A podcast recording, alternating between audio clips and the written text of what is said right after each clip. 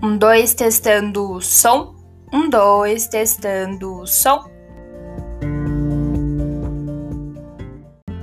Oiê! Primeiro eu queria dizer que tô muito feliz em estar aqui em pleno horário de almoço gravando o primeiro episódio desse grande diário que tem tudo para ser muito especial. Então, se você também estava ansioso para receber esse primeiro episódio, fica comigo que eu te garanto, ele vai ser muito especial. Para começar, eu queria fazer uma breve descrição de como estou e como eu sou, muito mais para que as pessoas que não me conhecem pessoalmente consigam ter uma noção da minha aparência e também para as pessoas que não podem enxergar saberem quem elas estão ouvindo.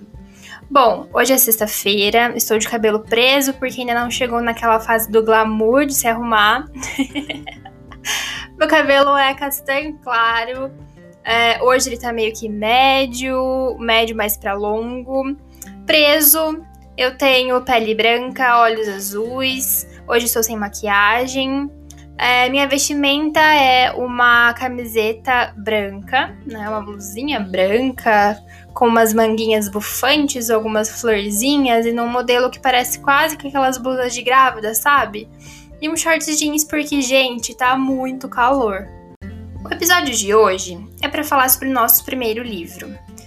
E aí você pode estar se perguntando, mas nossa, qual é a razão hiper mega especial para ela ter escolhido esse livro? E basicamente eu não vou seguir uma ordem de prioridade, tá? Eu vou muito mais falar sobre aquilo que faz parte do meu coração hoje e o tanto que esse livro me transformou não tá nem escrito, gente, vocês não têm noção.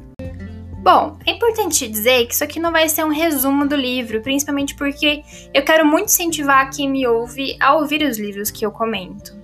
Então, hoje eu separei sete etapas, então sete pontos que são os pontos principais desse livro que foi incrível para o meu autoconhecimento e para tudo aquilo que eu entendo como o que é ser mulher, não só para mim, mas também para toda uma sociedade que está na mídia e que está literalmente doente em muitos aspectos. Parte disso é quando você vai elogiar um menino e você diz que ele é muito inteligente, muito esperto, ou então que ele joga futebol muito bem, mas que toda vez que você vai falar com uma mulher, mesmo que ela ainda seja uma garota, você sempre vai começar a falar ou pelo seu cabelo, ou pelos seus olhos, ou por qualquer coisa que seja voltada para sua aparência. Nós, mulheres, fomos ensinadas que devemos ser lindas. Mas o que é linda para você?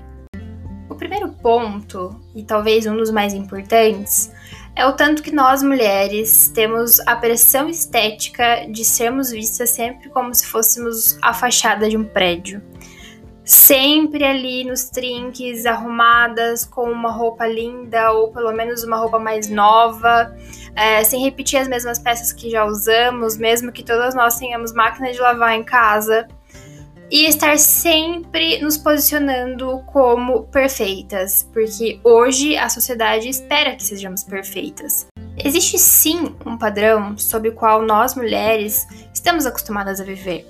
Talvez a internet tenha realmente potencializado tudo isso que nós vivemos hoje, mas não é só a internet. Não é porque o Instagram é um ambiente tóxico, é realmente porque existe um padrão por detrás que lucra exatamente essa palavra, que lucra, que ganha dinheiro, que monetiza através do tanto que nós odiamos.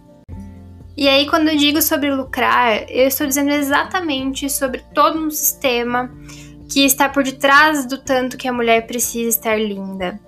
É, o tanto que a gente precisa estar com o cabelo sempre bem cortado, ou então com as ondas, sem cabelo branco, é, o quanto que as suas estrias te incomodam, o quanto que a sua celulite te incomoda, será que realmente te incomoda? Aquilo que você faz hoje pelo teu corpo, você faz porque te faz bem, porque você se sente feliz, ou simplesmente porque no padrão atual da beleza você não está enquadrada? Nossa, Gabi, mas o que você está querendo dizer com tudo isso? Que eu simplesmente preciso deixar de cuidar do meu corpo porque existe um sistema que lucra sobre isso? Não. A reflexão é realmente se você está se cuidando ou você está se odiando. A reflexão aqui, e aí eu gostaria até de trazer uma experiência minha, né, real. Quando eu li esse livro, eu estava passando por um processo que em muitos momentos foi bem doloroso, de uma forma estética para conseguir me sentir bem com a minha celulite. Celulite realmente foi algo que sempre me incomodou no meu corpo. E naquele momento eu decidi fechar um pacote, enfim, tava fazendo todo um processo é, por várias semanas de processos que não eram processos tão simples e eram sim mais invasivos. E há um tempo atrás, uma pessoa que também cuida do meu corpo me perguntou se eu faria de novo. E aí foi quando eu entendi que a virada de chave já tinha acontecido para mim. E a minha resposta foi: olha, foi muito gostoso, foi realmente muito produtivo para mim. Eu vi resultado porque foi aquilo que eu busquei. Mas hoje eu não faria a mesma coisa. E não é porque eu não me incomodo com a minha celulite, mas é porque na verdade eu comecei a entender que eu não sei nem se sou eu que me incomodo ou se na verdade eu quero que elas não resistam porque as pessoas que eu sigo não possuem ou pelo menos mascaram ou então tem tempo para malhar o dia inteiro ou todos os dias pelo menos e conseguem ter uma pele um pouco mais firme que a minha. E aí existe uma grande tendência da gente sempre esperar que um dia vamos chegar lá. Mas o que é chegar lá? Você conhece alguém que realmente chegou lá?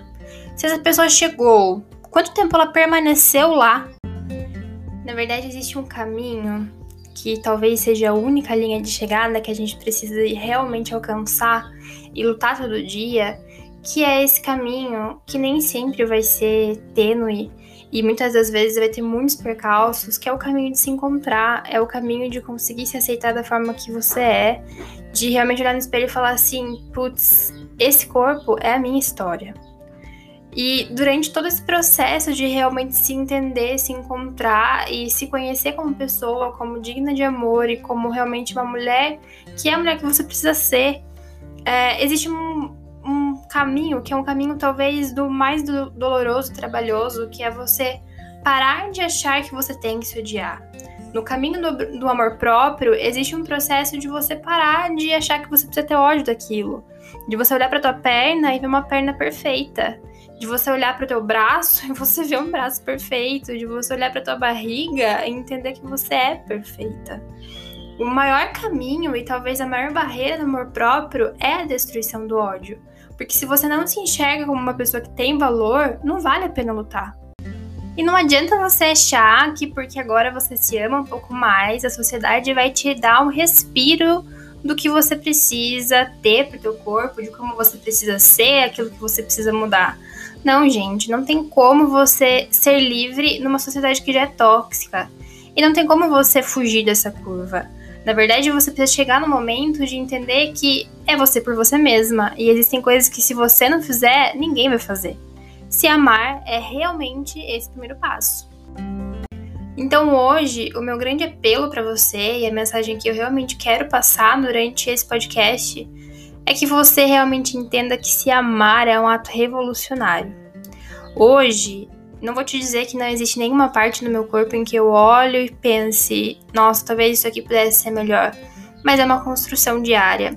E talvez se eu tivesse entendido isso antes, minha vida teria sido muito e talvez infinitamente mais leve, não de coisas que são dolorosas, mas da minha autocobrança e do tanto que eu deixei que as pessoas me cobrassem por aquilo que eu sou, por aquilo que diz a minha história.